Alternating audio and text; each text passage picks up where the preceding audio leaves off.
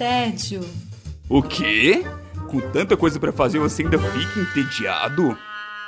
Gasta mais tempo escolhendo o que vai assistir do que assistindo? Ah, então vem com a gente. Vai começar agora o Contra o Tédio.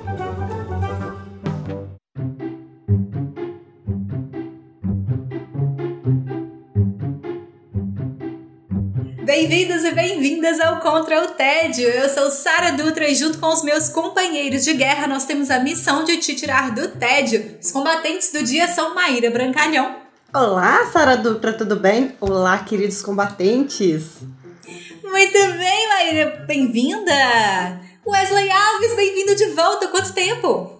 Tô de volta, muito tempo, cara. Tô, tô virando quase um. Como é que fala? Um, tô igual o Godot, Godot às vezes aqui. Tô só chegando e, e depois demorando, depois chegando de novo. Participação especial É que chama, gente. Participação É, especial. Tá, tá virando isso quase. E hoje tem participação especialíssima novamente dele que está de volta. Claquete de papel, também conhecido como Henri Barros. Tudo bem, Claquete? Eu achei que era o contrário, mas serve também.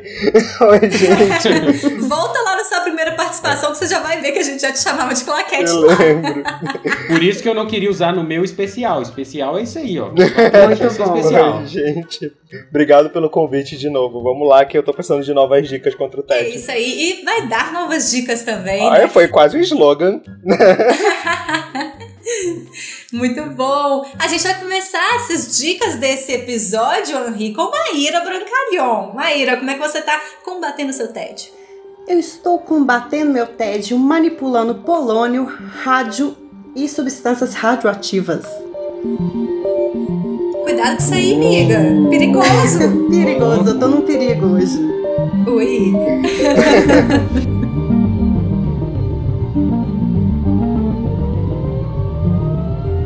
Na verdade, na verdade, eu tô trazendo um dos filmes mais interessantes que eu vi nos últimos tempos, porque fala da história de ninguém menos do que Marie Curie. Maravilhosa. Perfeita. Maravilhosa. E o filme chama Radioactive. Radioactive. Ou Radioativo, melhor dizendo. É um filme que está no Netflix. Ele foi lançado em 2020. E aí fala a história justamente dessa cientista maravilhosa. Que eu não sabia que era tão, tão maravilhosa até ver o filme. E aí eu me senti meio retardada, desculpa, mas assim, meio les- lesadinha, bobinha de. Né? Você não sabia das fofocas científicas, Maíra? Então, no entanto, como que a gente estuda ciência por tantos anos e não sabe direito quem era Marie Curie? Uhum. E aí, na verdade, Marie Curie é Maria Sklodowska. Ela é polonesa e ela mudou para a França. É, o filme se passa em mil no- 1893, quando ela conhece o Pierre, Pierre Curie, que vira o marido dela, e ela muda da Polônia para a França justamente para estudar. E aí ela, na Polônia, ela não tinha um espaço para fazer ciência. E aí ela se mostra uma mulher extremamente determinada, forte. Ela é muito dedicada aos estudos, obviamente, mas assim, organizada. E ela tem, traz um, uma coisa muito interessante que ela sabe da relevância que ela tem na ciência. Ai, que incrível. Pois é, ela não é orgulhosa de tipo, eu quero aplausos. Não, Marie Curie não quer aplausos, mas ela quer o reconhecimento que ela merece. Ela quer Nobel. E ela quer Nobel. Justo, ela quer Nobel. Marie Curie é a única pessoa que já ganhou dois. E aí eu, eu olhei no Google para falar isso direito. Ou a gente fala dois prêmios Nobel ou dois Nobéis, sem usar prêmios. Então Marie Curie Tcharam. é a única pessoa que já, ganhou- já ganhou dois prêmios Nobel. Ó, Um por física, um Nobel de, Nobel de Física, em 1903, e o Nobel de Química em nove- 1911, justamente pela descoberta dos, da, das substâncias radioativas, polônio e rádio. E o polônio levou o nome de polônio porque ela é polonesa. Sim. Então ela faz a homenagem ao Legal. país dela, super fofinha. Ela é uma mulher que sofreu pra um dedéu, porque eu vou parar de falar palavrão, né? Então ela sofreu muito na sua vida. ah, o Dedéu é substituir palavrão? Era porque era ser pra um c... mas aí eu preferi colocar o dedéu. Contra o Ted também é family friendly. Faz sentido. Faz sentido. E aí é muito interessante, porque ela mostra a relação dela com Pierre Curie, e ele queria ser professor e ela queria ser cientista. E os dois acabam é, favorecendo que sejam as, as duas coisas, assim, que a carreira dos dois cresça. É uma relação extremamente interessante. Para ela é, conseguir separar os materiais radioativos é, né, da, das, do minério que, ela, que eles retiravam, ela demorou quatro anos. Poxa! E aí vai também mostrando a história do desenrolar do contato deles com a substância radioativa, porque eles não sabiam que fazia mal. Uhum. E é muito interessante porque durante o filme você vê eles manipulando e a minha sensação era. "Ah!" Ela tá tipo. Tira a mão daí! Ela tá com aquele trem brilhante na mão. E aí a gente vai vendo todo o desdobramento, justamente com o casal, dos malefícios que a substância radioativa vai fazer para o corpo humano. Então o filme traz isso e traz também cenas que vão permeando a história dela de momentos históricos em que a, a, a humanidade de alguma forma utilizou, utilizou material radioativo de forma significativa. Desde bombas atômicas a Chernobyl, essas cenas vão permeando a história dela para a gente ver a relevância da pesquisa dela. Ai, que legal. Para o desdobramento, mostra ainda a participação do Marie Curie na Primeira Guerra Mundial, quando ela começa a utilizar exame de raio-x para ajudar a ver quem seria amputado ou não em ferimentos de guerra. Então, assim, essa mulher é maravilhosa e vale super a pena de assistir esse filme. Maíra, eu te perguntei das fofocas científicas porque eu tenho uma amiga que ela é a Marie Curie da minha vida. Eu falo assim, gente. é uma pessoa. Gente, é incrível, uma pessoa extremamente inteligente. Fermige, Mige. É, ela, inclusive, faz o que atualmente na vida? Ela trabalha com pesquisa na Alemanha. Uh! Então, assim, Só isso. ela é apenas isso, sim.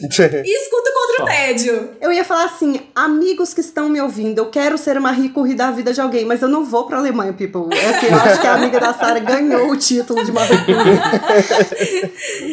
Mas, e a gente é amiga de colégio, a gente se conhece, a gente é amiga desde do ensino médio. Então, essas fofocas científicas, maior parte delas, eu conheço por causa dela, porque a mãe dela, os pais dela, no caso o pai dela já é falecido há mais tempo, mas a mãe dela também é cientista.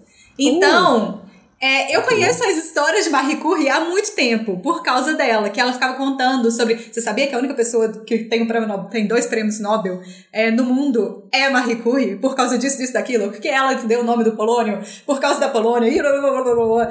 Então, assim, gente, representatividade! O que eu queria dizer com esse resumo todo é representatividade. Qual a diferença que isso faz? Eu tenho dois comentários sobre essa sua fala. Um é que você falou, ah, a mãe da minha amiga era cientista. A filha da Marie Curie com Pierre Curie, a Irene Curie, também ganhou um prêmio Nobel porque ela descobriu, ela conseguiu fazer radioatividade artificial. Então, assim, na Nossa. família não bastava ter um, ter dois, temos três. Uhum. Maravilhoso. Isso. Ah, gente. Fiquei com mais referências ainda. E a representatividade, eu, eu, eu concordo com você, assim, eu, eu não sei se todo mundo que me escuta me conhece, eu sou uma mocinha que, por um tempo da vida, se dedicou à pesquisa. Então, eu cheguei até o pós-doutorado. E sempre falava, nossa, das doutoras da história, Marie Curie, Marie Curie, mas nenhum professor de química ou física meu teve a capacidade de me ensinar química ou física, me ensinando mais sobre essa mulher maravilhosa. E eu precisei assistir o filme pra ver. Entende? Precisou chegar a Netflix pra fazer Netflix isso. pra te- fazer isso por mim. Então, E agora contra o tédio. Agora. Pelos outros. Vou te deixar um pouquinho feliz, Maíra. Eu, na minha época de professora de inglês, eu, eu era essa pessoa ah, que chegava e falava porque vocês sabiam que tava lá, lá, lá, lá, lá, vocês sabiam que o Wi-Fi foi inventado por uma mulher, vocês sabiam que o GPS foi inventado por uma mulher, vocês conhecem Rei de Lamar, vocês conhecem... Eu era essa professora, inclusive. inclusive meia dúzia que a Sarah, de coisas que a Sara acabou de falar, ah, nem eu não sabia e agora eu vou ter que jogar no Google pra, pra conseguir conversar com a Sara com representatividade, entende? Mas tudo bem. E Maíra, o, o filme ele passa pela. Vocês falou que ele passa por vários momentos históricos, assim, né? De como que o, o, as descobertas dela e do, do marido também, né? Porque afinal de contas eles trabalhavam juntos. Sim. Foi sendo reverberada ao, ao longo da, da história da humanidade. Você considera que o filme ele seja essa pegada mais histórica, mais pesada, ou ele é mais lúdico? Não, nenhuma coisa nem outra. Eu considero que o filme é um, um, bom drama da vida dela e que pincelado por situações históricas. É muito sutil, é muito pouquinho o que, que o filme traz dessas, desses desfechos é, científicos do, das descobertas de, deles. Então, é uma história de drama da vida dela, porque a vida dela realmente não foi fácil. Essa uhum. é uma uhum. mulher que sofreu muito na época dela. Ser cientista no século XXI é difícil. Ser cientista no século XIX não é nada fácil. É ser muito 10 milhões de vezes pior ou mais complicado. Então, o filme vai trazendo muito essa parte desse da relação pessoal e da relação principalmente de cientista profissional da Marie Curie e com algumas pinceladinhas de história. É uma coisa mais intimista, né? Eu acho mais intimista, sim. E, e assim, a, acontece uma, algum, algum tipo de romantização ou é realmente só fatos? Então, eu chequei para ver os fatos é, e aparentemente os fatos estão corretos, mas como eu vou dizer? Marie Curie é uma mulher muito prática, então até a parte romântica do filme, porque claro que a gente sabe que ela se relaciona em casa e tem filhas com Pierre Curie, ela é muito prática, ela não é uma, não é uma mulher que vai querer ser essa mocinha do filme. Ela não é a mocinha. Ela é uma mulher que ela sabe muito bem o que ela quer, que ela sabe muito bem o, o incômodo que ela causa nas pessoas da época e ela sabe muito bem a relevância que ela tem para a ciência. Então, ela, ela tá muito bem situada no mundo. Ai, maravilhosa. Maíra, então lembra pra gente o nome da indicação, onde que tá e tem aquele selo Chaves, por acaso? Então, o filme dura uma hora e meia, um pouquinho mais de uma hora e meia, uma hora e quarenta é, chama Radioactive ou Radioativo no Netflix. E é todo uma, um respeito pela, pela atriz que faz Marie Curie, que é a Rosamund Pike, que tem vários filmes muito legais, mas eu uhum. achava. E ela faz muitos filmes que ela é uma mocinha, mas é frágil.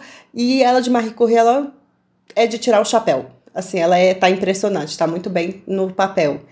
Então, gente, vai lá no Netflix e, e assista e vem me contar na página o que, que vocês acharam de Marie Curie. Vou adorar. A gente vai seguindo as nossas indicações desse episódio com o nosso convidado especial, Henri Barros. Como é que você está combatendo seu tédio? Bem, eu tenho combatido meu tédio passando mal de tanto rir. Uh! Ah, me assustei agora. não é de Covid, produção, não é de Covid. Tudo Suspense. não, não, não, não.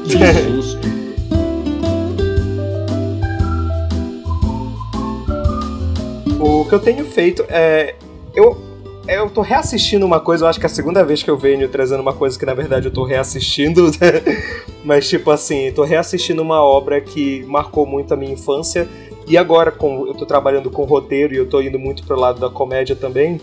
É, eu resolvi reassistir e aproveitar para estudar um pouco da técnica de comédia do Monty Python. Então, assim, eu não vim indicar uma coisa só, tipo assim, ou uma série, ou um filme específico, mas eu quis trazer um pouco, tipo, recomendar para as pessoas irem atrás de Monty Python, basicamente. Porque acho que é necessário. Clássico, clássico esse aí. Ou seja, já chega, o convidado especial já chega roubando. É, desculpa, gente, olha, é trapaça. Não, acho que, que indicar clássico é bom demais. É, o Monty Python, ele, até para introduzir aí para quem ainda não conhece, é um grupo de comédia britânico da década de 60 que, tipo, fez muito sucesso. Peraí, desculpa, me falhou a palavra, eu tô, eu tô nervoso. Falar de Monty Python me deixa nervoso. Mas, tipo assim, é, é, é, é subvertendo as técnicas do humor da época.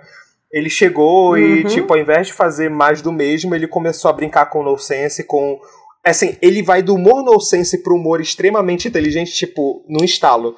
De, tipo assim, de piada com física, química, filosofia, e depois vai do nada uma piada onde a piada é uma árvore. E não é exagero. Tipo assim, uma piada, uma árvore se torna uma piada na série deles.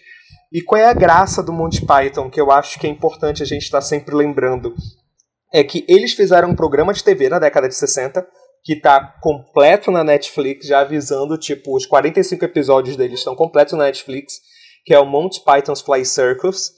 ele, tipo assim, é uma série de sketches, e pra vocês terem noção do nível da importância deles, tipo assim, eles influenciaram vários outras, outros programas de comédia que vieram depois. O Saturday Night Live, que é famosão americano que tá aí até hoje, tem muito de, tipo assim, ele se, assim, não tão bom quanto o Monty Python, mas se inspira em Monty Python.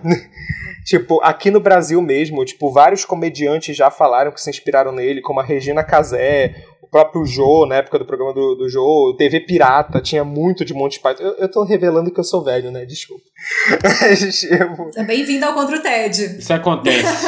Costume-se. Eu acho que você tá na média aqui de geral, ou talvez mais novo que a galera. Aí, e não só isso, é, eu revi recentemente os filmes do Monty Python, que eles têm. Na verdade, no total, quatro filmes, sendo que o primeiro a gente não conta tanto porque ele é só refaz as sketches do programa numa forma de um filme. Mas ele tem três filmes, o grupo tem três filmes que marcaram muito a história da comédia e que eu reassisti e passei mal de revendo alguns deles, que são Em Busca do Cálice Sagrado. Who are you? We are the knights who say. No, not the knights who say ni. The same. O segundo é A Vida de Brian, que é o meu favorito. You're all individuals. Yes, we're all individuals. You're all different. Yes, E O Sentido da Vida. Os filmes são incríveis também, estão todos na Netflix. Vão assistir, pelo amor de Deus. E eu vim aqui só para espalhar a palavra do Monty Python para todos vocês. Tá certíssimo. Henri, eu tava. Você falando sobre os filmes é, e das influências brasileiras, pra quem gosta, pra quem acha que os especiais de Natal do Porta dos Fundos é bom Nossa. e nunca assistiu A Vida de Brian, vai lá, depois você volta. Exatamente. Não, e, e- e uma coisa que eu acho sensacional do Monty Python é que eles têm um, um nível de humor que eles não chegam a ser ofensivos. Eles, tipo assim, sacaneiam. Assim, eles pegam a técnica do bobo da corte. Eu amo a, a teoria do bobo da corte, que é aquela coisa de o bobo é o único que pode sacanear o rei no castelo. É a mesma coisa. O Monty Python sacaneava quem tava em cima de uma forma, tipo, tão inteligente, eu achava, sabe? Tipo assim, é, é tão pontual. Como eu falei, eles vão de 0 a 10 muito rápido. Tipo, logo no primeiro episódio, tu tem um- um- uma sketch enorme sobre a piada mais engraçada do mundo, que ela mata pessoas e ela é usada na guerra contra a Alemanha. tipo, na época da Segunda Guerra Mundial. E ela é tão pontual, sabe? E, e, na, ah, e sem contar que nesse episódio tem piada com, com arte, referências a artistas surrealistas. Eu acho sensacional. Eu não sou bem uma pessoa de comédia, aliás, nada de comédia, mas o Monty, e muito menos comédia nonsense, mas o Monty Python faz isso. Na hora que eles estão chegando no nonsense, que é no meu limite, aí eu começo a ir pra algum lugar que é tipo, não vou gostar, eles voltam. É. Eles vão pra outro lugar. Então eles fazem. é, eles me levam até o nonsense, aí na hora que eu vou achar, tipo, não, na hora que eu começo a abrir a boca pra um não, aí eles me levam pra outro lugar e eu consigo rir de novo. Então, de fato, assim, é muito diferente o tipo de humor, e é isso, é precursor pra um monte de, de gente que veio depois, né? Sim. É, é legal você falar isso, porque eu ia perguntar justamente sobre o que você falou, porque assim, eu também, comédia inocência, no geral, comédia comigo é, é raríssimo. O que eu assisto é comédia boba, mas boba que eu falo bobinha mesmo, e na verdade, normalmente eu nem fico rindo, é mais pela diversão de assistir, ou sei lá, daquele negócio de, ah, tô afim de fazer nada, eu quero assistir alguma coisa só pra distrair e Algo tal. leve, né? É, de leve. Aí você acabou respondendo que, mesmo quem não gosta de inocência, acaba que eles têm um limite pra isso. É claro que, assim, a, a obra é grande, você acaba sendo três filmes e mais ah, o que eles faziam né, antes.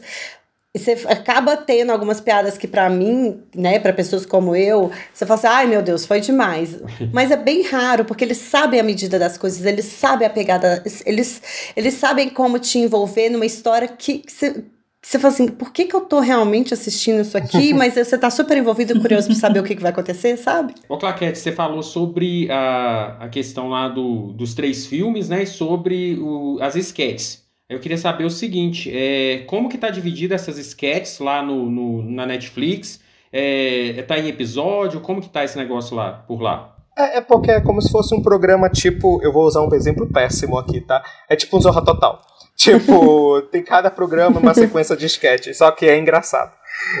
então, tipo, vale Uhum. a pena. Não, eu usei Total só de exemplificação, que era um programa de sketch. Mas assim, a graça do Monty Python é porque eles. Eu acho que eles brincam muito com a subversão como- do humor, como eu falei.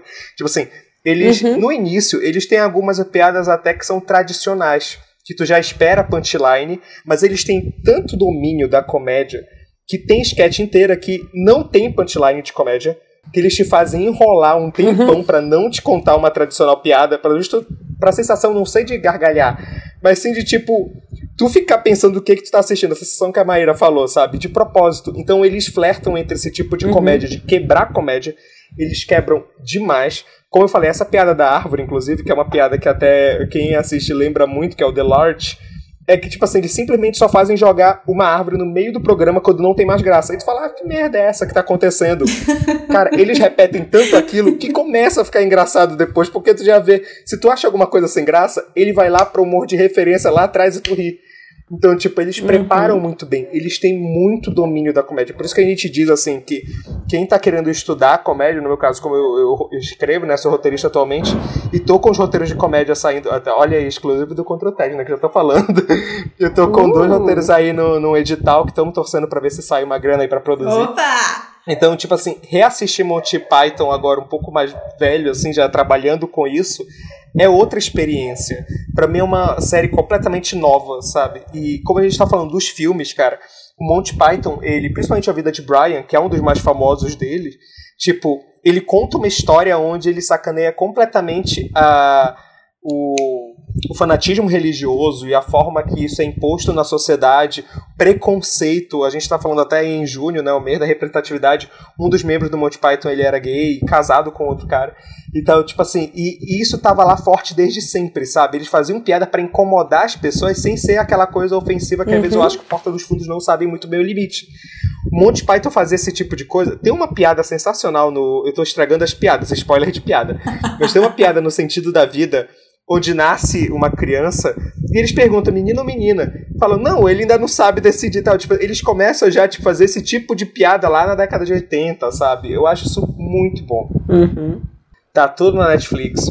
Vão lá assistir Monty Python, como falei, os três filmes e a série Monty Python's Flying Circus, tudo na Netflix. Eu acho que hoje a gente tá patrocinado pela Netflix, hein? Eu rolava esse patrocínio por aí. Será? Será? Wesley Alves, nós vamos para você agora. Como é que você está combatendo o seu tédio? Eu tô combatendo meu tédio, protegendo a floresta. E não, infelizmente não é a Amazônia.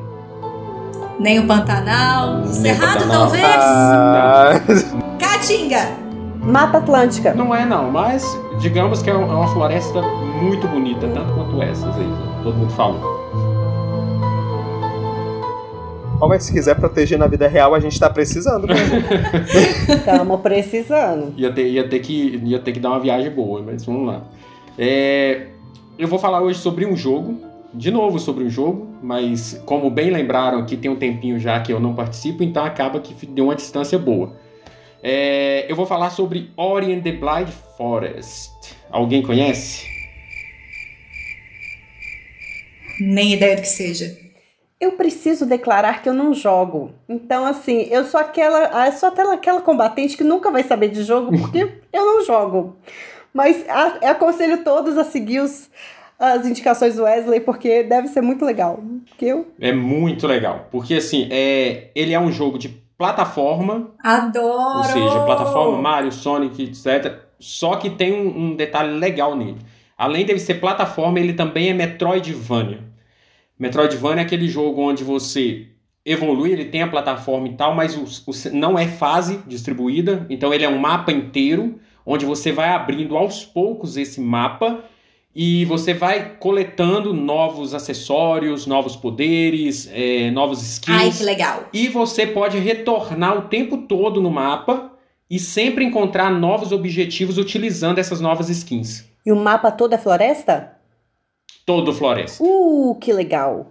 Todo floresta. Curti. E, e olha só, o, o, o Ori, ele é um, um bichinho de luz, um espírito de luz, que ele nasceu da árvore do espírito. Essa árvore do espírito é uma árvore que, que, que faz com que a natureza fique em ordem, né? Que a natureza, as águas corram normais, as águas fiquem cristalinas, que o fogo não ataque a, a natureza, mantenha toda a ordem ali no local. Capitão Planeta. É, Capitão Planeta, isso, quase isso. Bem lembrado, bela referência. É, e aí, num determinado momento, ele se desprende dessa árvore e começa a ser criado por um dos, dos espíritos ali da floresta, que é o Naru. Quando ele se desgarra dessa árvore, a floresta perde a essência e de repente uma coruja, uma coruja negra lá, ataca essa árvore e pega toda a essência da floresta. E com isso, aos poucos, a floresta vai, vai se destruindo, né? É, e você tem que coletar essa essência novamente. Essa essência é distribuída entre orbes no jogo, que é o que você coleta para. É como se fosse uma moeda do jogo, vamos dizer assim, para você conseguir adquirir mais habilidades, conseguir adquirir novos poderes e avançar no jogo. E o mais legal disso tudo aqui é que o jogo é lindo, quando eu falo lindo, é lindo mesmo. Imagina, sei lá, Hayao Miyazaki. Nossa, referência pesada. Uhum. E é, não, é, é, dito pelos próprios produtores que é inspirado no Hayao Miyazaki. Você percebe isso nos desenhos da floresta, tanto é que algumas, algumas partes da, do, do jogo é feito à mão mesmo, é pintado. Pô, que é, legal. Ai, incrível. Muito lindo. É, além dessa. De, ó, olha só, Sara, Rei Leão, tem muita referência a Rei Leão Uh. em música.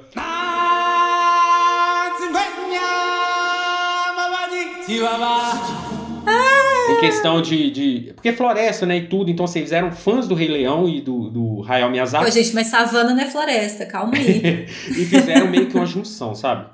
Contra o Ted também é cultura. É, você vê. E assim, juntaram tudo isso no, na, na, na essência do jogo. Só que, além disso tudo, tem uma história a lá Pixar e a lá Disney. Pô, que legal. Ai, gente, eu quero uma- um negócio pra julgar agora. Como é que faz? Eu quero assistir É alguém fabuloso. jogando, porque Cara, se- é sério, se vocês forem lá ver os trailers do jogo, é algo que já faz você ficar louco. Eu já tava aqui olhando, né, as imagens, porque sim. E, tipo, a primeira coisa que eu vi foi, tipo assim, é de estúdio independente, né? É, é, é- boa, boa, boa pergunta. Total, né? Tipo, tem cara, ele respira jogo independente. Isso, isso, exato. Só que tem um. Olha só pra você ver que loucura. Ele é de um estúdio independente, que é a Moon Studios, que é um Uhum. estúdio onde os, os produtores são poucas pessoas que produzem e eles não moram no mesmo local. Tá cada um espalhado aí pelo mundo. E aí, em- quando, ele, quando o jogo estava um ano mais ou menos de produção, a Microsoft adquiriu o estúdio. Uh, ela viu o potencial no jogo, viu que o jogo estava muito. estava prometendo demais e adquiriu o estúdio. Hoje esse estúdio é da Microsoft, só que a Microsoft, para quem não sabe, apesar de estar produzindo para o Xbox e tal, ela também, alguns jogos, ela está portando para o Switch, Nintendo Switch. Uhum. Então quem tem o Nintendo Switch joga e também quem tem o PC, já que a Microsoft também joga. agora eu fiquei mais feliz. Já vi duas formas de eu jogar esse negócio aí. E outra coisa, eu vi, eh, tu falou de Miyazaki, duas coisas que eu ia falar. Tipo, de jogabilidade, tô vendo que parece muito Hollow Knight, é a mesma vibe, né? Mesma vibe, Metroidvania. E tu Só- falou de, de, de Miyazaki, a primeira coisa que eu tô vendo aqui é, é Mononoke total, né? É. É, a cara. de Princesa Mononoke, velho. Sim. Deus. Não, e, e também Nausicaa. Do Vale dos Ventos. Bem Ah, parecido Náusea também. Vale dos Ventos, legal, legal. Bem, bem parecido. E assim, isso aí vai durante o jogo todo. Então, por exemplo, a gente tem um mapa. Eu falei que o mapa é, é- é todo. É uma zona só ali do mapa. Só que algumas áreas que você entra é como se a fase mudasse totalmente. A partir do momento que você vai avançando, a floresta vai se, se degradando, né? Então, por exemplo, você começa a ter ali é, algumas partes onde a água começa a invadir a floresta. Então você vai ter fases aquáticas, vamos dizer assim. Tem a parte onde o fogo começa a dominar, então você vai ter. a- a imagina a floresta toda em chamas. É, o, o próprio o próprio vilão, vou pôr bem entre aspas aqui, que eu não vou dar spoiler da história, mas o vilão do jogo, que é a coruja, ela tem um objetivo dentro do jogo, olha que coisa legal. Então, assim, ela não tá ali só pra ser uma vilã. Quando você entende, eu já vi pessoas falando que com o final do jogo chegaram a chorar com o final do jogo. De tão assim, de tão Oh, de tão assim, sabe? Sem, é, você fica tão imerso no jogo que chega um momento em que você tá amigo dos personagens, seja ele um personagem que tá ali para atrapalhar ou seja ele um personagem que você tá controlando, cara. Então é fantástico. As evoluções do personagem, toda vez que você pega um poder novo, elas são incríveis. A jogabilidade, é, ela é mais para plataforma, então você falou do Hollow Knight. O Hollow Knight é bem Metroidvania, que é aquele negócio espada e tal. Aqui não, aqui é como se fosse o Metroidvania, que é como o Hollow Knight que, que o Claquette explicou, só com uma jogabilidade meio Rayman, que é uma das inspirações também deles. Então você tem Rayman misturado com Metroid, com uma história que tem o visual de Hayao Miyazaki e um pouco da- do misticismo de Rei Leão. Então imagina essa junção aí. É difícil imaginar essa junção, especi- especificamente, Wesley, porque eu não sei metade dos nomes que você falou. É, mas aqui, uma dúvida que eu fiquei na real é porque, assim, você foi falando do jogo, e aí eu pensei na lógica de Mario, assim, de como que você vai jogando Mario, ou Sonic, ou enfim, esses jogos de plataforma que eu conheço. Sim, são só os jogos dos anos 90. É, que você tem, tipo assim, você tem alguma, algum poderzinho ali e você vai resolvendo sua vida com, meio- com isso. Só que aí, no caso, estou preservando uma floresta. Eu não consegui colocar o Mario fazendo isso. É. Me ajuda a fazer essa imagem na cabeça sobre o que que o personagem que você controla ele de fato faz ali. Então vamos lá, ele é, um, ele é um espírito de luz, né? Que protege a floresta, então ele tem poderes de luz. Quanto mais forte é essa, essa luz que ele tem, mais ele vai fazendo com que a floresta retorne. Lembra que eu falei que ele vai coletando a essência da vida, ela Uhum. foi separada. Então tem vários pedaços da essência da vida durante o mapa, Uhum. em todo o mapa. Então você vai coletando essas orbes e ao, a- você vai, ao, ao coletar essas orbes, os seus poderes vão aumentando. Então, por exemplo, você começa só com um pulo. Aham. Você só tem um pulinho normal. Sim.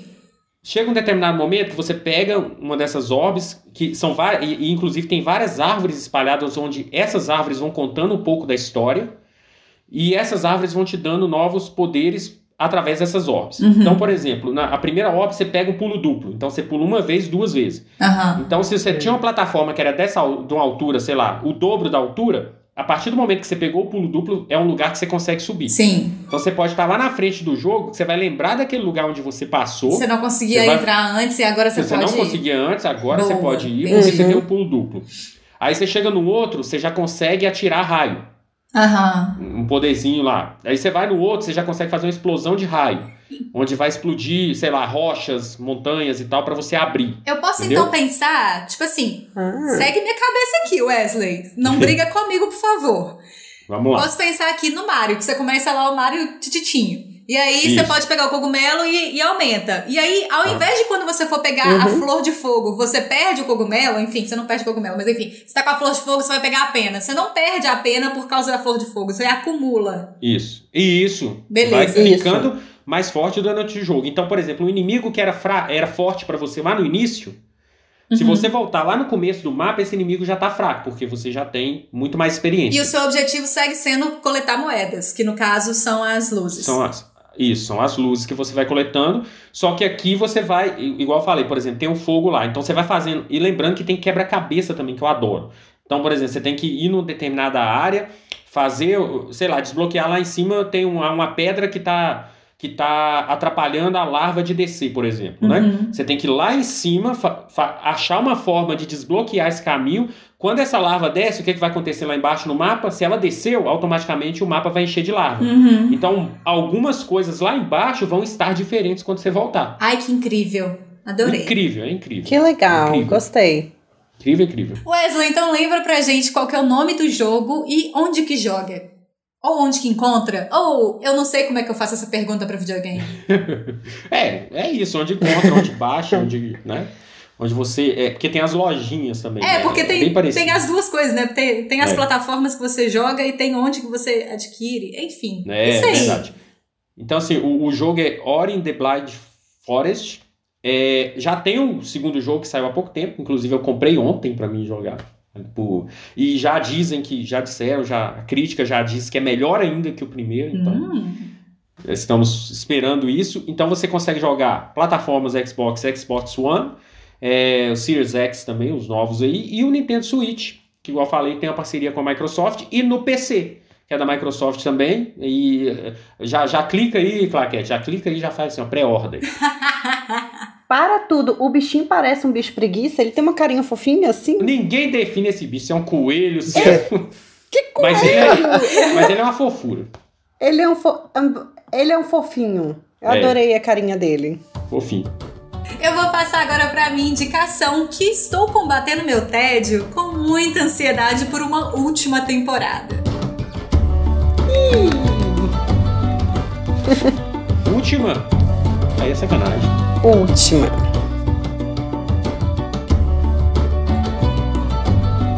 Eis o ponto, Wesley, não é sacanagem. Eu sou uma adoradora de fins.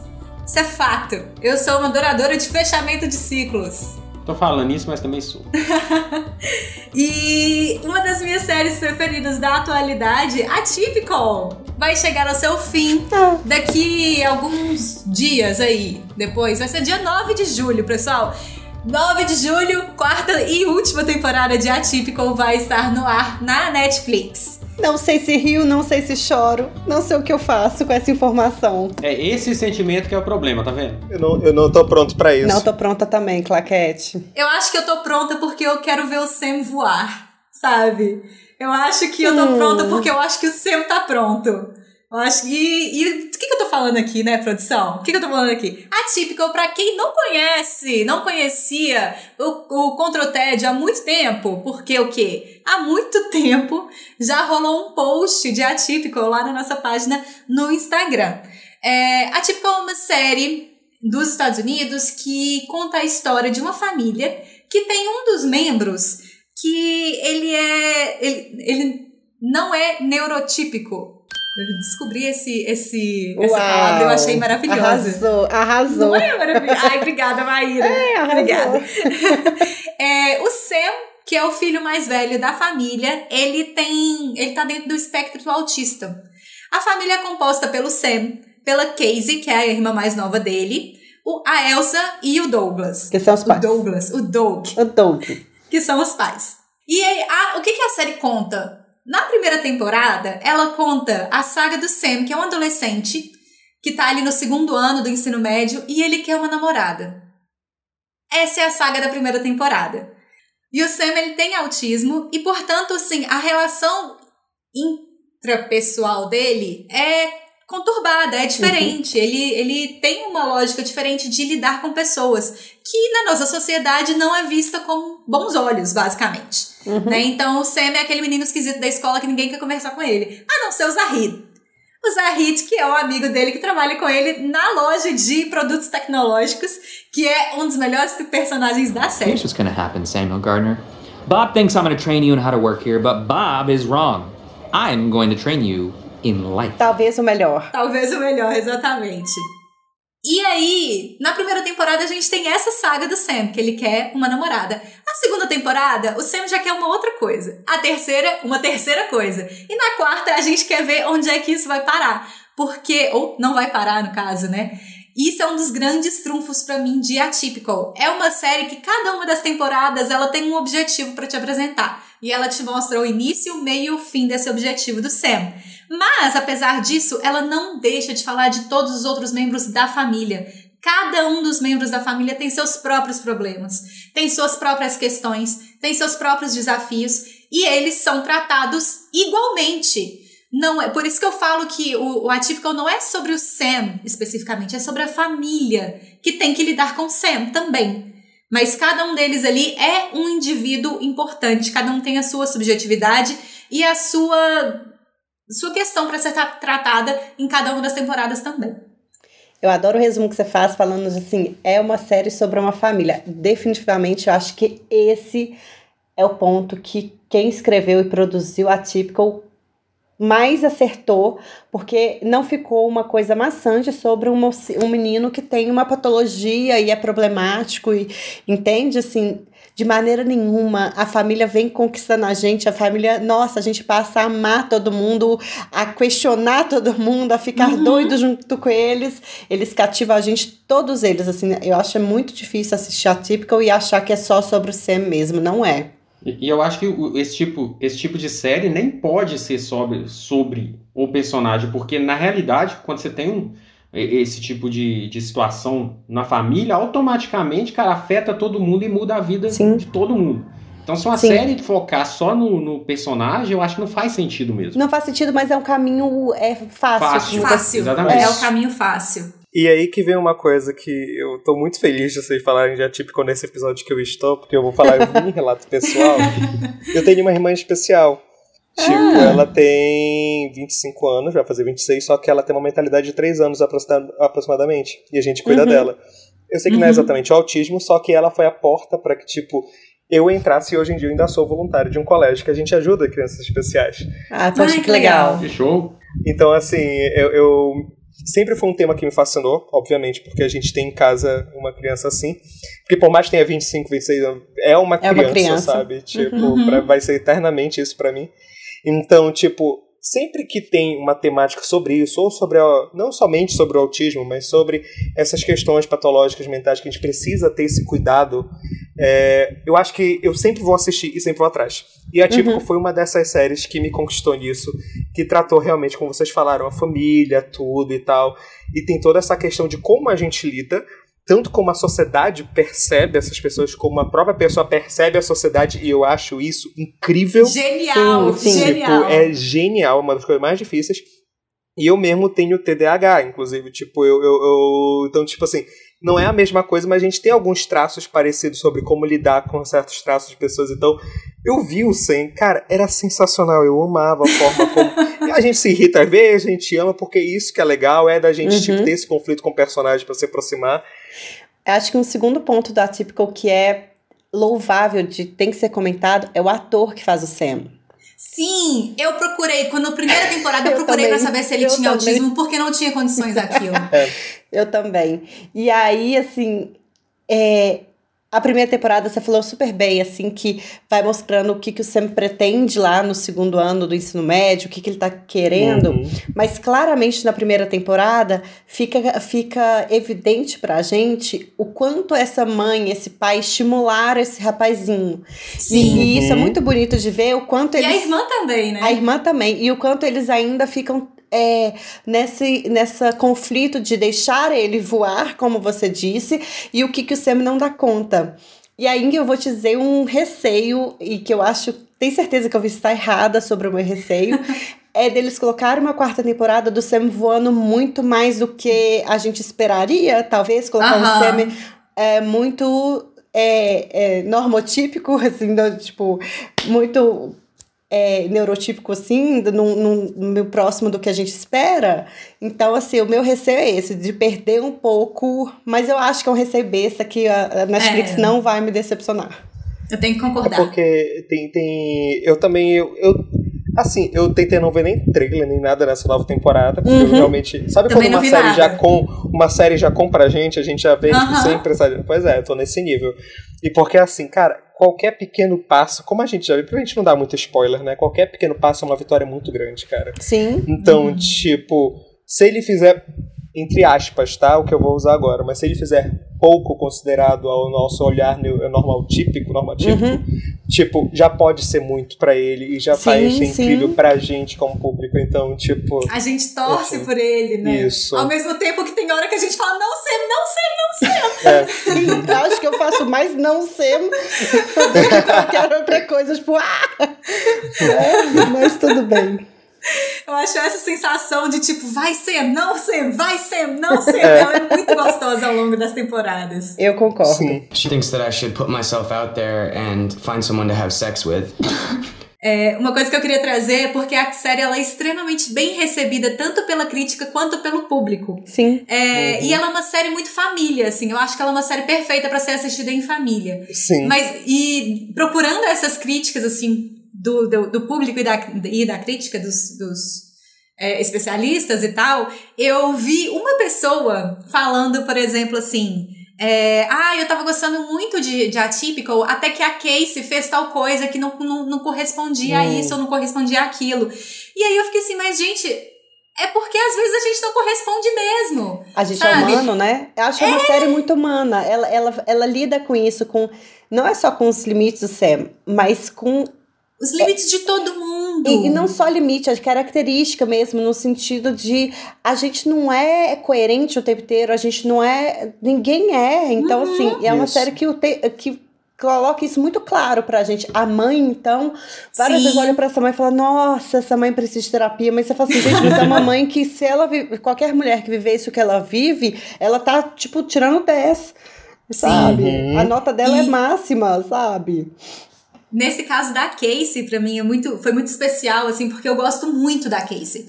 E aí, ela falhou, ela falhou. E assim, foi, eu sei onde é que foi, porque foi uma hora que eu falei assim, poxa, Casey, não, tá difícil de defender, não faz isso, ah, não, poxa, sabe? Ao mesmo tempo que eu tava torcendo pelo outro lado e ali, porque a Casey, ela tem um, um dilema muito grande ali no meio do caminho. É, e aí, mas ela é adolescente, ela tá aprendendo, ela Sim. tá errando, ela tá desapontando as pessoas. E é Você, mais quando era adolescente, também desapontou Sim. muita gente. Desaponto até hoje. Digo mais. e é isso, vida é isso, gente. Assim, tem uma questão de. Ela nasceu, eh, cresceu numa casa em que a atenção já estava voltada para alguém de uma forma muito diferente. E ela é mais nova do que ele. Então, assim, natural que ela, em vários momentos, vai se sentir perdida ou sem referência. É mais do que esperado. Então, assim, eu acho que a Típico traz com, com maestria o que, que seria uma família de uma pessoa típica. Sim. E, e- e digo mais, tipo assim, eu defendo muito ela, porque quando eu era mais novo, eu, eu pensava, eu sou no caso mais velho, tipo, em casa, só que mesmo assim, é uma mudança de clima pra gente. Quando a gente é criança, a gente não entende isso. Quando do nada, tipo, a minha irmã nasceu e, tipo assim, eu tinha dois anos ainda, mas quando lá pelos meus cinco anos de idade eu comecei a ter aquele, aquele pique de, tá, não é o que eu via os meus amiguinhos terem com seus irmãos, sabe? Uhum. Então, tipo, foi uma coisa que a gente vai se acostumando. E eu já fui teimoso, eu já tive minha fase de rebeldia. Tipo, se todo mundo já tem, imagina quando a gente tem esse pique, sabe? Essa, essa coisa diferente, né? Então, Claro. é- eu entendo completamente o lado dela. E eu acho isso muito bom da série, mostrar essa realidade. Porque ninguém é perfeito. Sim. Claquete defende nossos- ela mesma, defende a mocinha, Uhum, que ela é defendo, ótima. defendo. Ai, a Casey é maravilhosa. É, e eu acho muito legal que eu descobri, eu não sabia disso, ou não sei se é recente, que a série ela tem um slogan, que é toda família é atípica.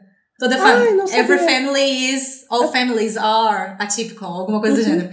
E eu achei genial, porque primeiro fala que é sobre a, sobre a família, não sobre o Sam. E que é o.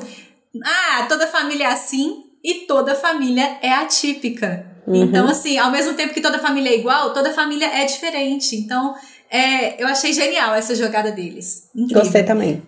E quem, só pra passar a Maíra, porque você falou assim, ah, a pessoa que criou isso é muito, muito, merece muitos parabéns. Essa pessoa se chama Robia Rashid, que é a roteirista e criadora do, da série e que, só pra lembrar aí alguma coisa, ela também esteve na produção de How I Met Your Mother, que não tem nada a ver com a Typical. Não mesmo.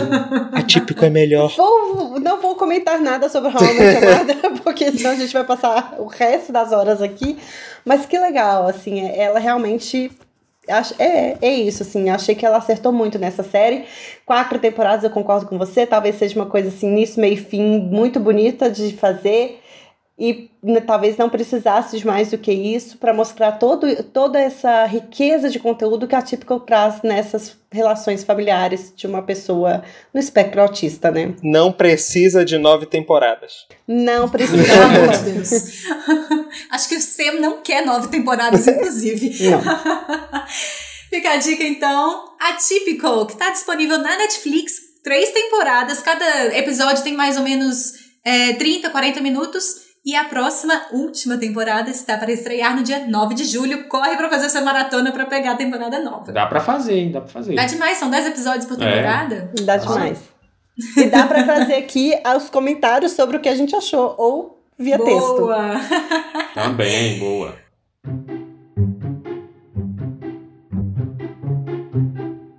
A gente vai finalizando este episódio no qual não temos Felipe Chaves para dar recadinhos, portanto, estou aqui para dar recadinho.